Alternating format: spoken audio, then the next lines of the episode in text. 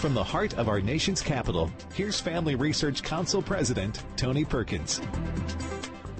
Welcome to Washington Watch, friends. My name is Joseph Backholm, and I am sitting in for Tony today, and it is my pleasure to do so. So happy to be with you. As a reminder, you can find this program and every program at TonyPerkins.com. You can also find Tony on Gab at, at Tony underscore Perkins and encourage you to do so. Also, go ahead and grab the app on the App Store, the Stand Firm app on the App Store and on Google Play, so you can get all of FRC's offerings to you directly to your phone. You never do know when people are going to be deplatformed these days. That's the way to make sure that you don't get cut off from the information that you need. Today on the program, we are going to uh, enlighten you. You give us some time, we give you knowledge. That's the deal here. And a little later on the program, we're going to talk about whether shareholders are trying to make corporate America pro abortion. We'll discuss that with Steve Soukup. We're also going to look at some of the highlights. Are there any of Joe Biden's first 100 days. We'll talk with Travis Weber about that. And then at the end of the program, we'll close out the show today discussing whether the way we think about identity is undermining our efforts to achieve equality as we think biblically about identity in one of my favorite segments of the week with David Closson.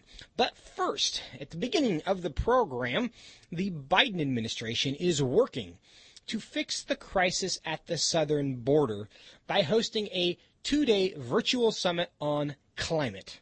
At least that's how headlines should read if we were to believe what Vice President Kamala Harris said earlier this week when talking about the quote, acute and root causes of the migrant surge at the border. Here's what Kamala Harris had to say. If you look at the acute issues, in particular that are affecting the Northern Triangle, we are looking at extensive storm damage because of extreme climate. We're looking at drought in an area in a region where agriculture is one of the most traditionally uh, important um, bases for their economy. We're looking at uh, what's happening in terms of food scarcity as a result of that, and in fact, incredible food insecurity, which you know we used to call hunger, it's food insecurity. Um, and we are looking at, therefore, a number of issues that also relate to poverty, extreme poverty, and also um, there's violence, obviously, coming out of those regions. When you look at the root causes, we're also looking at the issue of, of corruption. Again, we're looking at the issue of climate resiliency, and then the, the, the concern about a lack of economic opportunity. So, according to the Biden administration, there is no crisis at the southern border, but there is a crisis south of the border, and it's fueled by another crisis. Of course, that's climate change, the crisis that never ends. So, what is the president hoping to accomplish with his virtual summit on climate? With me now to talk about it is Rich Lowry, editor of National Review. Rich, welcome back to the program. Hey, thanks for having me. Well, tell us, what do you make of the suggestion that the problems at the southern border are really being caused by climate change? Transparently absurd. I, I, I haven't followed the drought conditions in Northern Triangle countries closely, but if that was a major factor, it was a major factor five months ago. It was a major factor 12 months ago, but people weren't coming because the Trump administration had found – a, a clever solution to this by working with Mexico, by working with Central American countries, by during the pandemic just turning uh, migrants away, including unaccompanied minors. So Biden blew a, a hole in, in that regime by saying unaccompanied minors could come in, obviously creating an incentive for minors to come, and we have record numbers of minors ended the cooperation agreement with Mexico, which was key to letting people have their asylum claims adjudicated before they got got into the United States, which is absolutely crucial because once people are here, they're just they're just as a practical matter never being returned home. Uh, Biden turned his back on that as well. So this is, entirely a crisis of his making uh, because of poor ideologically driven policy choices, and they don't know how to get out of this box they've created for themselves. So they're saying a lot of silly stuff, and th- this climate argument's high on the list. Well, you make a lot of sense. Indeed, uh, the climate has not changed so radically in the last handful of months that something happened to change that situation. But President Biden is hosting this virtual climate summit. Uh, what is he hoping to accomplish? What should we be taking away from this?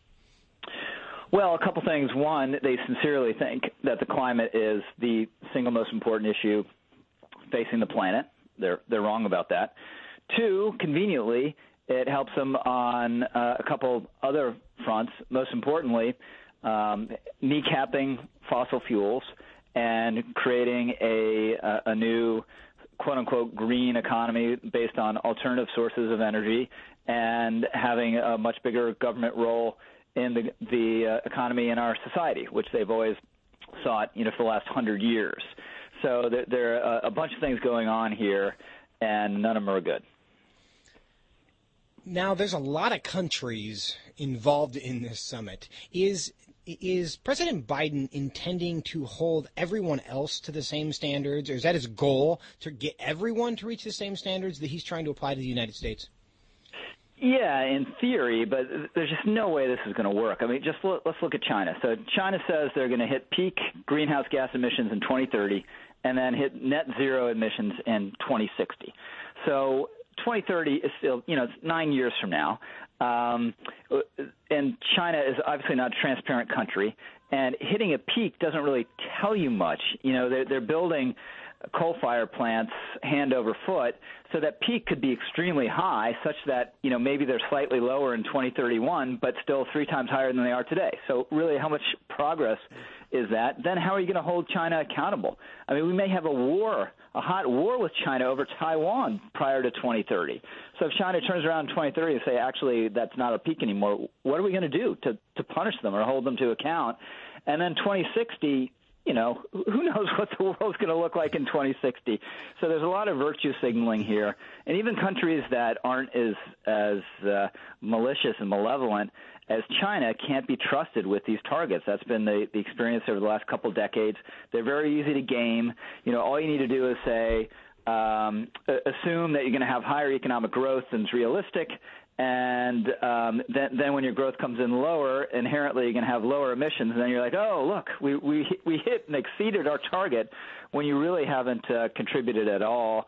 And then just finally, this just whole effort is misbegotten. The, the most important thing to do: stay rich, stay technologically adept uh, invest in research and, and development um, for for new energy sources and to understand climate change better, and we'll be in very good shape to handle this problem if it's a serious problem in you know 80 years from now. But the idea that we we should hamper our, our economy uh, now and and destroy good jobs now, uh, because in theory you know, 80 years from now, the the globe could be facing a, a big challenge. Just doesn't make any sense. We're speaking with Rich Lowry, editor of the National Review. And Rich, I'm going to see if I can get you to maybe answer your own rhetorical question you asked a moment ago with respect to China. There are many things that the United States is, is trying to negotiate and work out with China. Uh, among those, a laundry list of human rights concerns. Where does climate change rank in those concerns that the United States has with China? And what is the uh, Biden administration inclined to prioritize? Well, the Biden administration is, is inclined to prioritize the climate. The first Biden official to go to China was the, the so-called climate czar, John Kerry. And again, if we're going to pressure China on something, maybe we should get them to stop committing a, a genocide against the Uyghurs. You know, that that seems a pretty important human goal. And if we really have so much leverage over China where we can force them to do this stuff, use it to do that. Don't don't use it to create these bogus uh, climate goals. So uh, Biden is actually, you know, he sounded pretty tough on on China, but at the end of the day, you you have to make choices. And if our, if our choice is to emphasize climate over all, all these other really important concerns, including like trying to convince them not to invade Taiwan, uh, we're really making a, a disastrous mistake.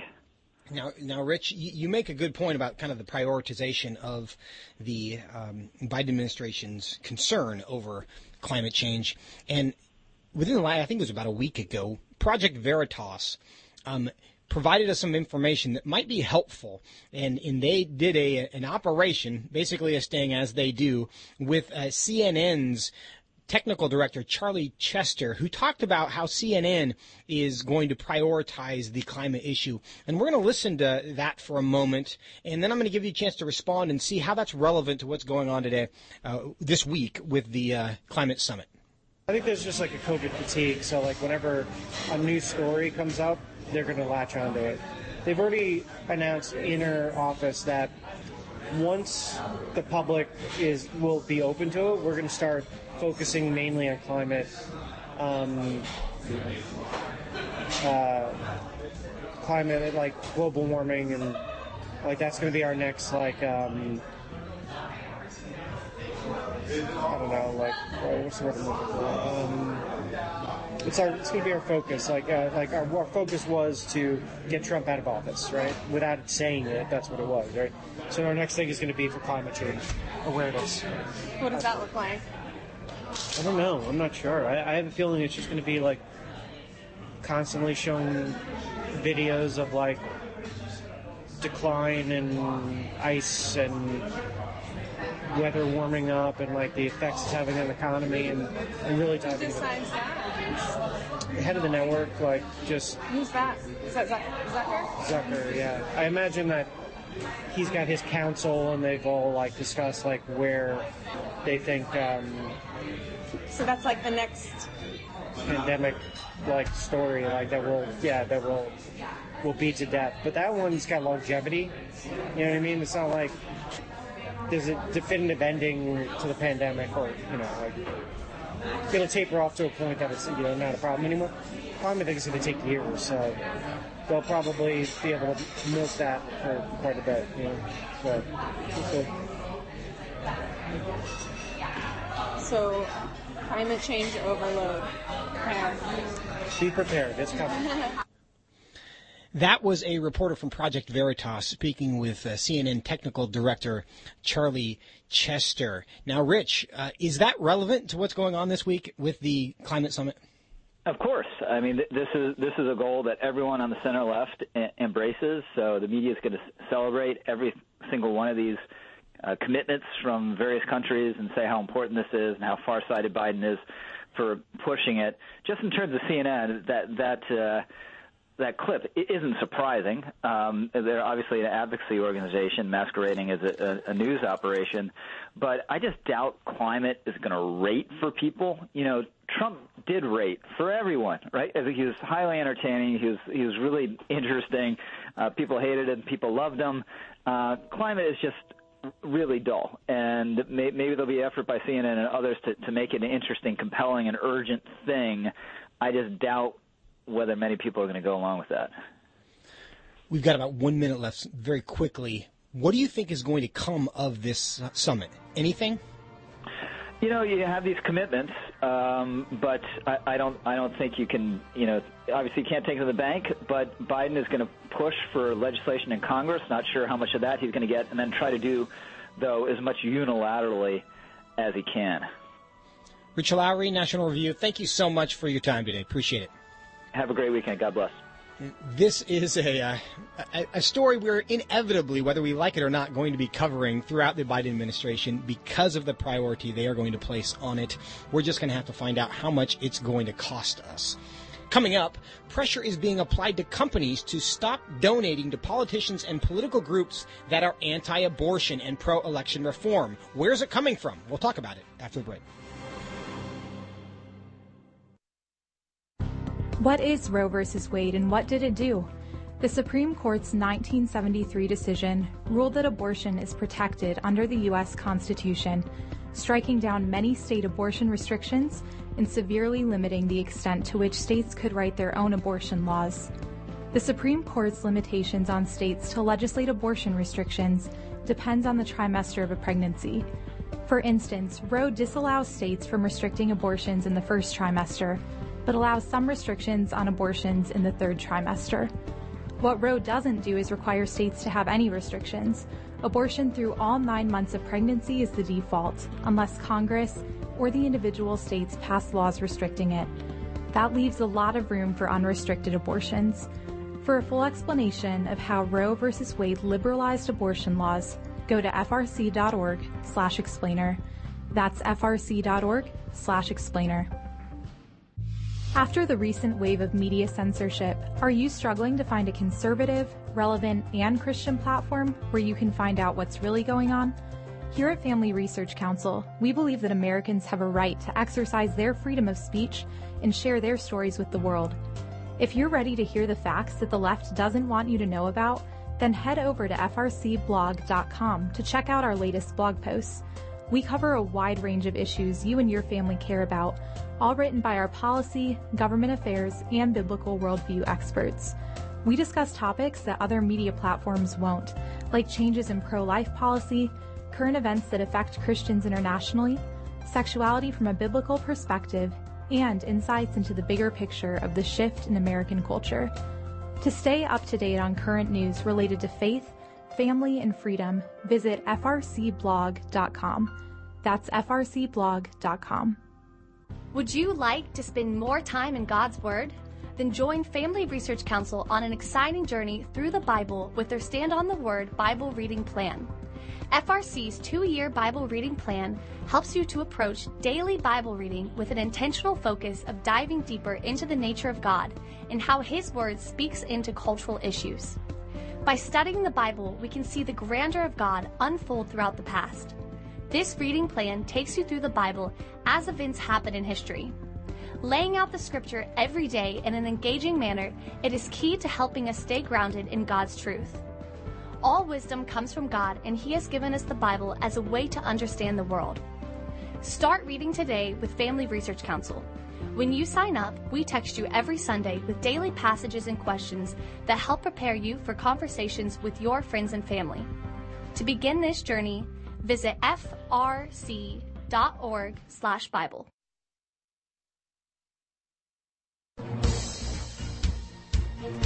Welcome back to Washington Watch. My name is Joseph Backholm, sitting in for Tony today.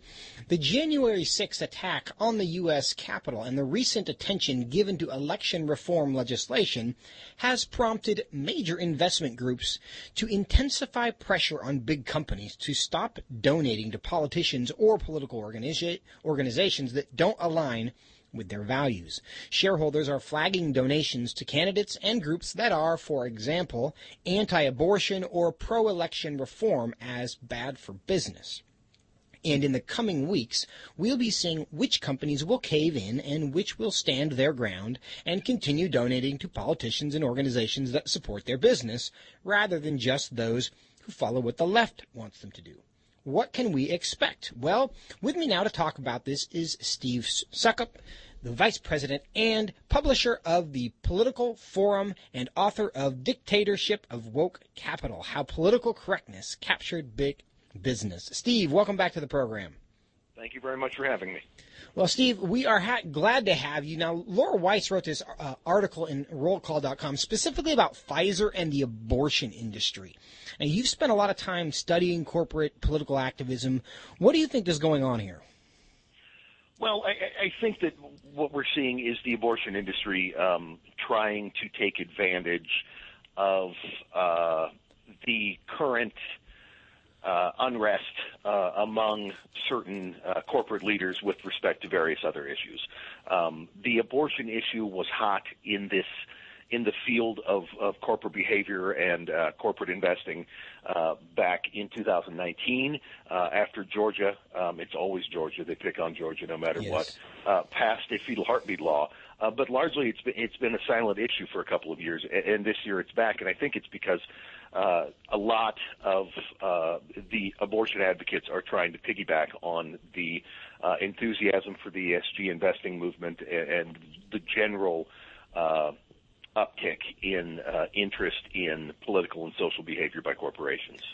You know, it's interesting because most of the, uh, what would I say, kind of the, the corporate activism, it seems, in recent years has been kind of on LGBT issues, whether there's a RFRA or some kind of, um, um, you know, debate over a sexual orientation, gender identity law, more recently, like women's sports laws. That's where kind of the corporate left really gets going. Why isn't that they haven't been activated in the same way on abortion issues? Well, by and large, because uh, their views on abortion are a minority view.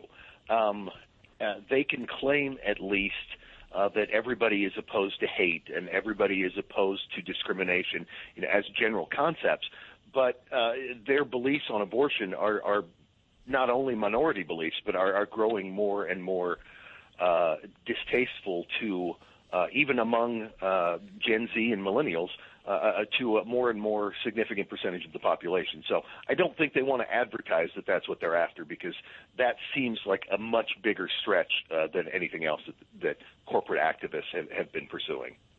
You know, I'm in, I'm inclined to agree with you there. And in one sense, it's encouraging because I think the culture is coming the the right direction, and I mean that literally, not just metaphorically. Right. Um, but uh, but we do have work to do still on the sexual revolution issues. And that that divide, I think, is real. Now, um, the article talked about shareholder proposals and how those are being used as political leverage. Can you explain how shareholders are doing that? Well, sure. Um, anybody who holds uh, a certain amount of a stock in a company uh, and has held it for a certain period of time, and, and it depends and it varies. And the SEC tried to change the rules this past fall, and the, the Biden SEC is trying to change it back. And so it's, you know, the, the specifics are a little convoluted. But anybody who holds a stock for a certain period of time can file a resolution, uh, and if the resolution is deemed germane by the company, uh, or if the company objects and it's deemed germane by the SEC, then it has to appear on their uh, proxy statement for the year, which is sent out to all shareholders who have an opportunity to vote uh, on these questions. Should, for example, uh, Pfizer be forced to disclose all of its political donations? The, that's the issue in mm-hmm. Uh, the article uh, that you referenced before. Um, and so that goes out to shareholders, and, and everybody gets a chance to vote. The management of the corporation gets a chance to say whether or not they're for or against uh, this proposal. And usually, um, most proposals are supported, uh, are, are, voted on in a manner that, that agrees with what the management and the board of directors would like. Uh, but not always. Uh, and that's where woke capitalism has sort of its, its biggest impact is the influence of activists be they, you know, just political activists who buy shares of stock simply for the purpose uh, of affecting a corporation's behavior, or asset management activists who who attempt to change behaviors of corporations over long term. Uh, they have the ability to uh, change. They have enough leverage to change the way corporations behave, uh, and if they can't change the corporation's behavior, they can change the leaders or uh, the directors, and, and that's sort of been the big difference over the past five years uh, as to why uh, corporations are going woke is, is this new surge in activism that allows them the power to push back against uh, boards and management. Does it take a lot of shareholders or just some highly motivated shareholders to do that? Well, it depends on how many shares we're talking about. Um, if if you want, for example, uh, to uh, force a company to change its position on fossil fuels and to start preparing for a zero carbon future, uh, and you get three asset management firms, BlackRock, State Street, and Vanguard, the big three passive firms on your side, then you probably have in the neighborhood of 20 to 30 percent of all shares outstanding uh, voting in, in your in your favor. So you know, just three firms, uh, and you've almost got uh, what you need to to get your uh, proposal passed. Uh, so it, it, depends an awful lot um, on who is in favor of this and, and what type of issue it is. Is there an opportunity to push back for people who may be on the other side of this issue among the shareholder group? Yeah, absolutely. Um, and, and that's one of the things that people need to understand about when these things get political is that if you engage, you can push back. You can reverse engineer what the left is doing very quickly, with respect to Pfizer and this issue, how's that going to end, do you think? Well, I, I think, uh, and I don't think they announced the results yesterday, but I think they're going to have this is going to be defeated, but they'll probably continue to push year after year. Because they do push year after year, don't they? Stephen Soukup, thank you so Absolutely. much for your time. Yep, thank you. Appreciate it.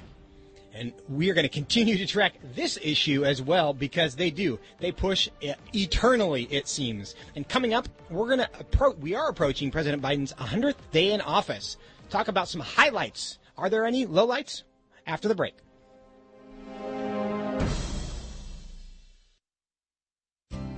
Where do you get your news? Do you have confidence you're getting the full truth? If you want to stay up to date on conservative news and are looking for Christian resources to help you stay politically engaged, then download Family Research Council's Stand Firm app. With all of our content available at your fingertips, you will conveniently be able to stay up to date throughout your busy day.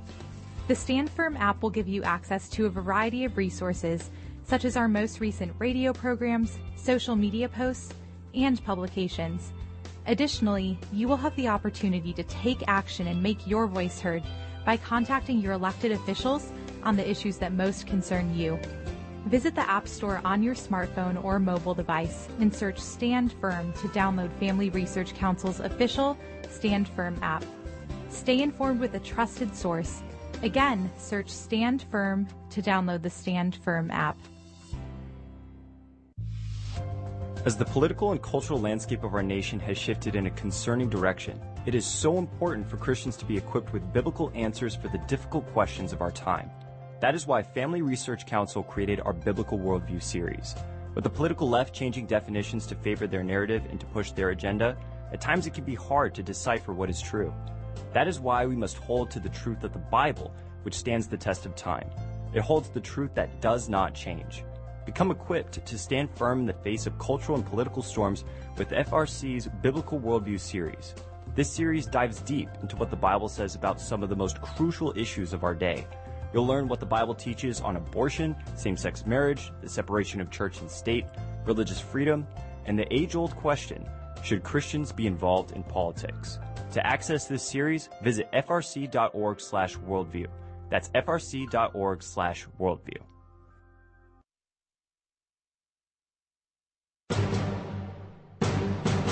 Welcome back to Washington Watch. Joseph Backholm sitting in for Tony today.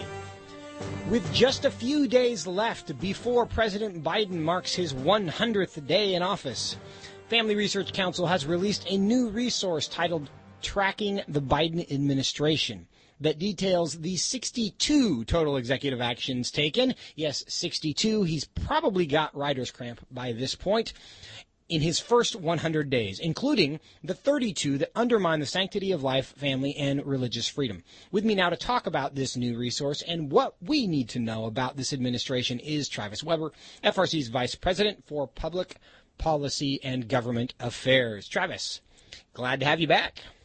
Thank you very much. So tell us some, um, what are the highlights? What are the points of emphasis as we track the first 100 days? Yeah, I think, you know, when we look at a resource like this, to put it in context, we have to go back to the accomplishments that uh, President Trump, the Trump administration, achieved on these issues of importance to social conservatives. Um, you know, a lot of folks may not know how much the Trump administration did to advance life, protect unborn life, protect the family, advance religious liberty at home and abroad. Now we look at a lot of these achievements being rolled back. Uh, you know, and, and folks can see the many, many accomplishments of the Trump administration at the list that we've maintained on our page, frcaction.org slash Biden, comparing that to what Biden has done. So if we look at what Biden has done, released today as we prepare for the 100-day uh, uh, marker next week, we see a total of 62 total executive actions, memoranda, other actions, executive orders including 32 on these matters of life, family, and freedom.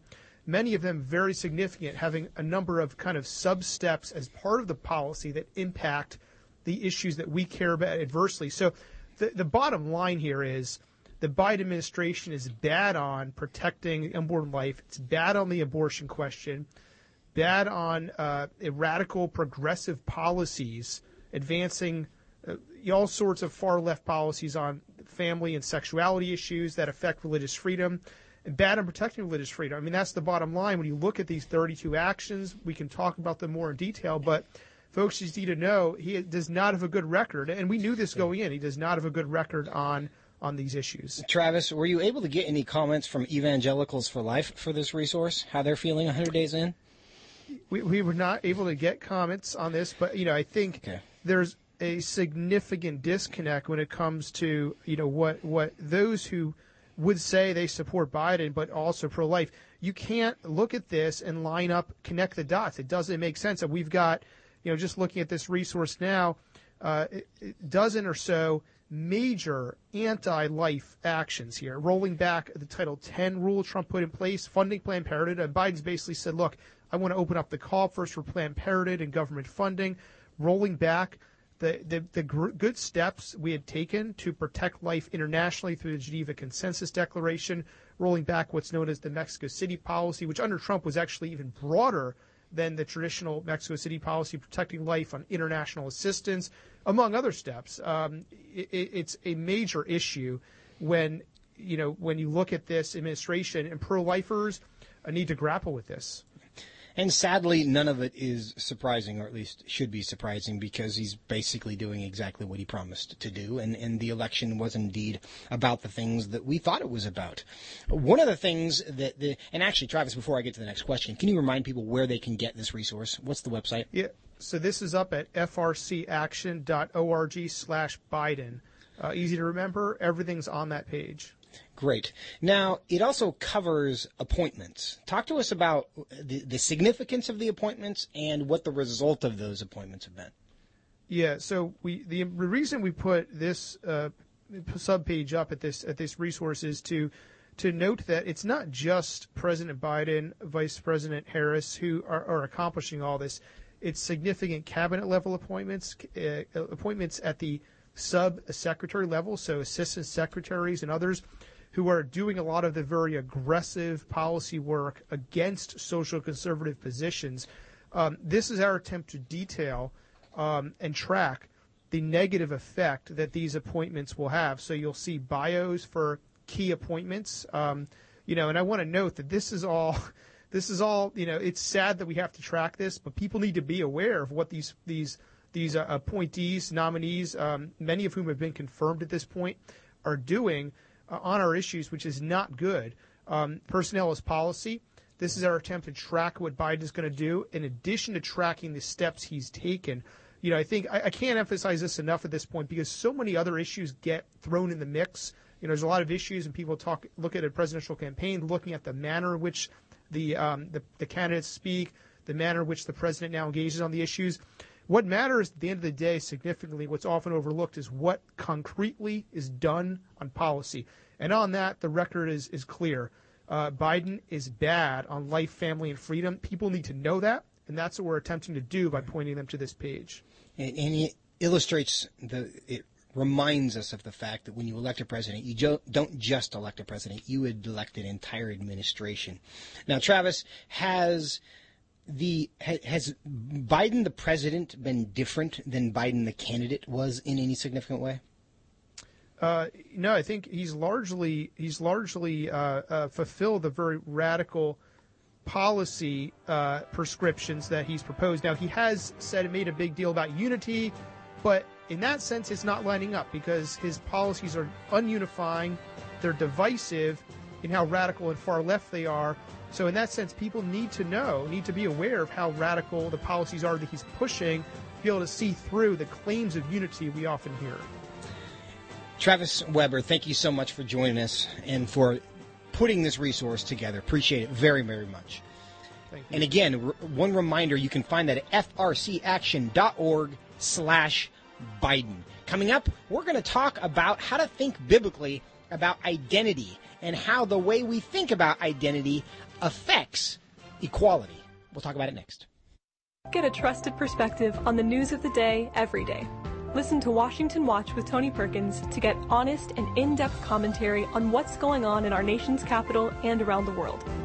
Join Family Research Council President Tony Perkins live every weekday by tuning into Washington Watch on the American Family Radio Network Bott Radio, the KTLW radio network, and independent Christian radio stations across the country. Or listen to the show when it works for you by visiting TonyPerkins.com. Since the Supreme Court decided Roe v. Wade in 1973, over 60 million people are now missing from our country due to legalized abortion. Public opinion, our knowledge of law, and scientific advancements demonstrate that Roe should by no means be considered settled law. Roe is an abomination in our country's history and it's time for the horrendous practice of legalized abortion to end. To learn more about the legal, historical, and cultural reasons to overturn Roe v. Wade, go to frc.org/roe. The Equality Act sounds like good legislation and something that ought to have bipartisan support, but it doesn't. Why? Because the Equality Act paradoxically would spur inequality. It is Trojan horse legislation that would hinder equality and would massively overhaul our federal civil rights framework. The stated purpose of the bill is to prohibit discrimination on the basis of sex, gender identity, and sexual orientation. The real effect of this bill would not be to eliminate discrimination, but to erase the freedom to hold a different opinion. The Equality Act would mandate government imposed inequality by requiring acceptance of a particular ideology about sexual ethics, while leaving no room for legitimate public debate. Simply put, the Equality Act mandates an anti life, anti family, and anti faith agenda throughout federal law and would be a disaster for all Americans. To learn more about the inequality of the Equality Act, visit frc.org slash equality act. Since June of 2015, over 12,000 Christians have been killed in Nigeria. This violence has reached a point at which experts are warning of a progressive genocide specifically targeting Christians across Africa's largest and most economically powerful nation. Yet this violence often goes unreported in the media, and if reported, is seriously downplayed. To learn more about what is actually taking place in Nigeria, along with other countries where Christians face persecution, visit frc.org/nigeria. Did you know that Planned Parenthood is the biggest abortion supplier in the U.S.? According to Planned Parenthood's most recent annual report, it committed 354,871 abortions in fiscal year 2019, up by over 9,000 abortions since 2018. According to these numbers, Planned Parenthood aborted 972 babies every single day. To learn more about what Planned Parenthood is really doing, visit frc.org slash Planned Parenthood Facts.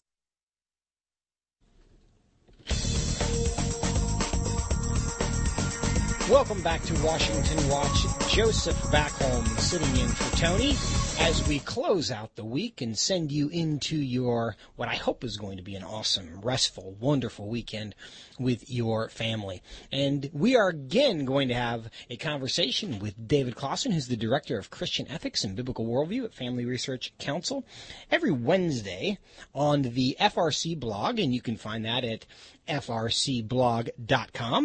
We write an article on Wednesday to help you think biblically about something. It's part of the Center for Biblical Worldview at FRC that David and I are both a part of, and because we want to help you think biblically about the world.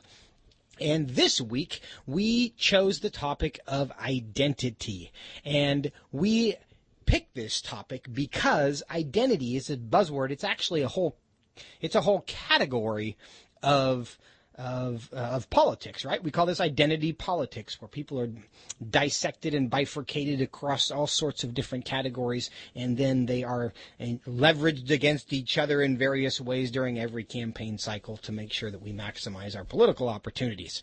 Is it healthy or is it not? With us to talk about it is David Closson. David, welcome back. It's great to be on the show again with you, Joseph. Thanks for having me. Well, let's start off by just tell me your thoughts. Why do you think identity has become such an issue? Do you think it's more political? because it's convenient because you can practice the you know the the politics of just division and getting people into your camp or do you think there's something underneath it that's more like just personal because people are actually wrestling with identity I think it's almost both, Joseph. I think the the, the question of identity, because you know we, we, use words here in, in, these Friday segments, and we want to define what they mean. You know, when we're asking the question of identity, we're asking the question, you know, who are you? Who is someone? Well, you know, what constitutes who you are at that that fundamental level? And I, I think um, what we now call identity politics has been going on for a long time. The Bible kind of talks about the different categories that even in the Bible times people were coming up with. But I do think that what we now call identity politics has become exacerbated. You have rich versus poor, uh, country versus city, men versus women, white versus black, Republican versus Democrat, educated versus uneducated, old versus young. And I think that, you know, we, we are in such a divisive time right now that these secondary things, the, these things that make us different, ha- have really risen to the fore. And I think they are being exploited by opportunists. And I think that a lot of the the things that we see that are wrong in society can be traced uh, to what we now call identity politics. And I think there's uh, obviously a whole spiritual component to this, but that's that's how at least I look at it initially. Well, I think I think there's some comfort there for me in in the, you pointing out the fact that this isn't really new, and that Scripture talks about all sorts of divisions.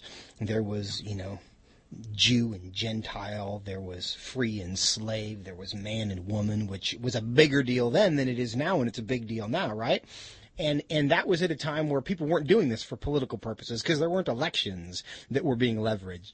So people were divided long before there were elections that division became kind of helpful for in some cases.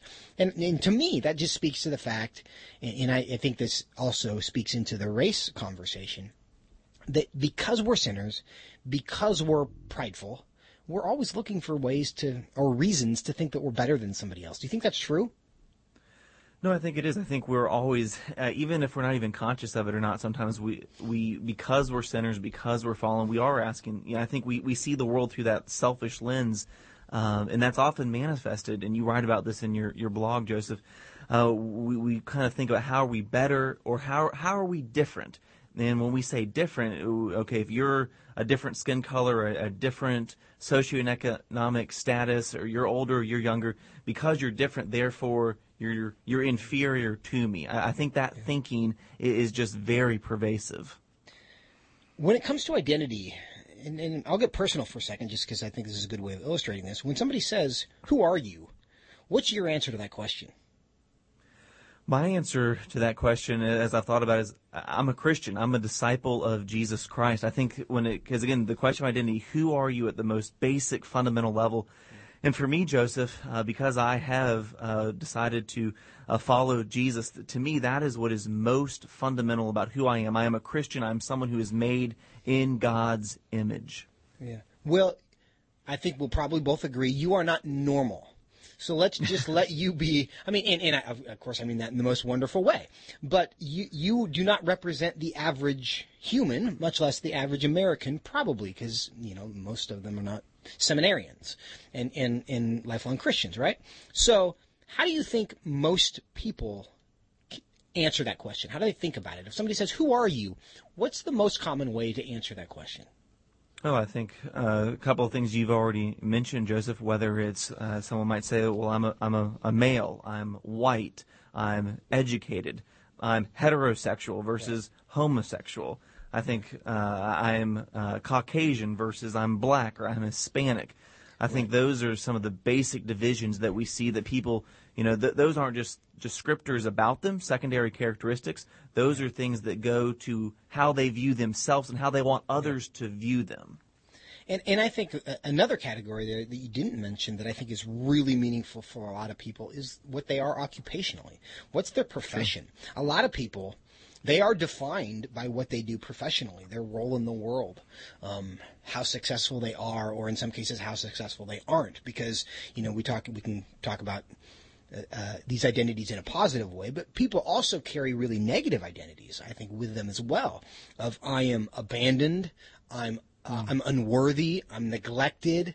Those things that that Satan is also trying to throw into our minds to devalue us and to condemn us and to make us feel like, you know, we're not worth loving and we're not worth um, fighting for and that we don't have anything meaningful to contribute to the world. So I think there is both kind of the the outward like am I gay or am I straight question and, and a lot of people unfortunately identify uh, through their LGBT status, however they want to label that, but also people just identify as you know I can't, and that that statement that people make is just I'm just not capable.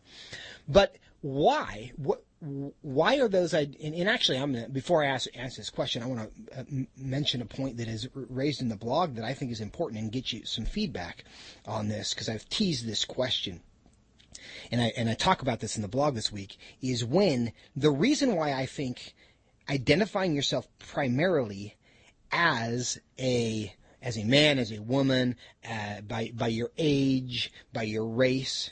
The reason I think those things are um, problematic is because if we are identifying ourselves by something superficial or something that by virtue of our um, like th- those identity thing rather than who God made us to be, I'm of the opinion that it totally undermines equality because, and I want to see if you agree with me here, people actually aren't equal in a very practical sense. We don't have the same intelligence. We don't have the same capabilities. We're not equally good looking. We're not equally fast. We're not equally strong.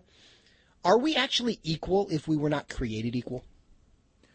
No, not at all, Joseph. And I think that's an excellent point that you make in the blog. But, you know, I meet people all the time, and, you know, it's just true whether we uh, have different athletic abilities or just physical attraction or cognitive abilities. You know, we are simply on so many different indicators not equal. And therefore, uh, that that's where the, the, the, human temptation again we live in a fallen world that's when we start putting up divisions between us based on those secondary characteristics and again uh, you pointed out this in the, the blog uh, some of the worst tragedies we've seen in the 20th and 21st century have been a result of making these secondary differences between us primary uh, and I think that is uh, what definitely undermines equality. Yeah um, and I'm sure you're going here, but that, that's where the Christian worldview gives a different word. That's where a Christian worldview gives us a different answer because it has a category that levels the playing field across all of us and does make us equal. And what is that category? It's the fact that we are made in the image of God. This is what the Bible teaches in Genesis 1 and 2. And I know theologians debate exactly what does it mean to be made in God's image. But fundamentally, and I think almost all theologians would agree with this, it means that somehow we are uh, uniquely created by God to reflect Him to the rest of creation in a way yeah. that no animal or no plant uh, can do. But all people, by virtue of being created like God, uh, are therefore, when it comes down to the most fundamental levels, we are equal. And because that is true, that's why I think it's counterproductive for those who fight most aggressively for equality, quote unquote, however you define that, to also be the ones who are focused most fervently on a superficial identity. I'm actually of the opinion that if we are not created equal, if we if we were not if we are not if our value doesn't come from the fact that we were created in God's image, there's no argument to be made that people are actually equal. And in that world, especially things like infanticide and genocide, if, if we give people their value based on what they contribute to the world, what is the argument that severely disabled people should not be euthanized? Because they, yeah. in, in many cases, they can't contribute, quote unquote, anything of, of material value to the world. They're just sucking resources. So isn't it logical in that case to say, well, we're going to, um, you know, we're going to put you to sleep and then you're not going to be a burden to us and life isn't going to be a burden to you? No, it's true, Joseph. There's, there's, you know, I study Christian ethics actually um, in my PhD program, and there are whole ethical systems uh, that would, uh, the the logic of it, even if it's uncomfortable for those systems to acknowledge, is that if you do have some mental or physical limitation, that somehow your life actually is in, uh, inherently not as valuable as someone who is healthier or who is stronger or who has sharper mental categories. And again, that's why Scripture gives us, you know, where, where do we get our personhood from? And, and, personhood, at the end of the day, there has to be some objective criteria. This is this is in the abortion debate. People will argue that the unborn are actually not persons, therefore they don't have a right to life. Well, again, as, as Christians, the criteria that we have to work with it, it is objective criteria that says all of us are made in God's image. All of us have this personhood component in, in common with one another, and therefore I might be smarter than you. Uh, I might be more athletic or, or less athletic or, or, or whatever the secondary thing that divides us, but we are all still equal. And again, that's what the Christian worldview allows us to see. And I think it's important at this point in this conversation to to highlight the fact that it is not wrong to identify in part in the ways that God has made us. Because he did make us male and he made us female. And those are different and we can celebrate that. And he did make us differently pigmented. Our skin colors are different and our sizes are different and our and our abilities are different. Some of us are athletes, some of us are artists, some of us are short, some of us are tall, right? And so there's no reason to deny the fact that you might be shorter or taller or blacker or whiter or whatever that is. And those are things that all reflect God's image because we've been made in his image. The challenge is if we identify primarily by one of those characteristics. If I am, before everything else, if I see myself as a white person, if that is the defining characteristic about me, because I am Caucasian, then anyone who does not share that with me, I see them as somehow different from me, which creates automatic division between me and them because in the thing that's most important to me, you are different than me. However, if the most important thing about me is that I am created in the image of God, and that's how I see myself first, then every single other person I ever encounter in life will have that in common with me. So it's automatically unifying. And I think the challenge we're seeing in the in the identity issue today is that most people primarily identify with something that is inherently divisive. And that's part of the reason we see so much division is because I'm this and you're not, and she's that and I'm not, and therefore we're just different. And so the things that set us apart are what we highlight first. Do you think that's fair?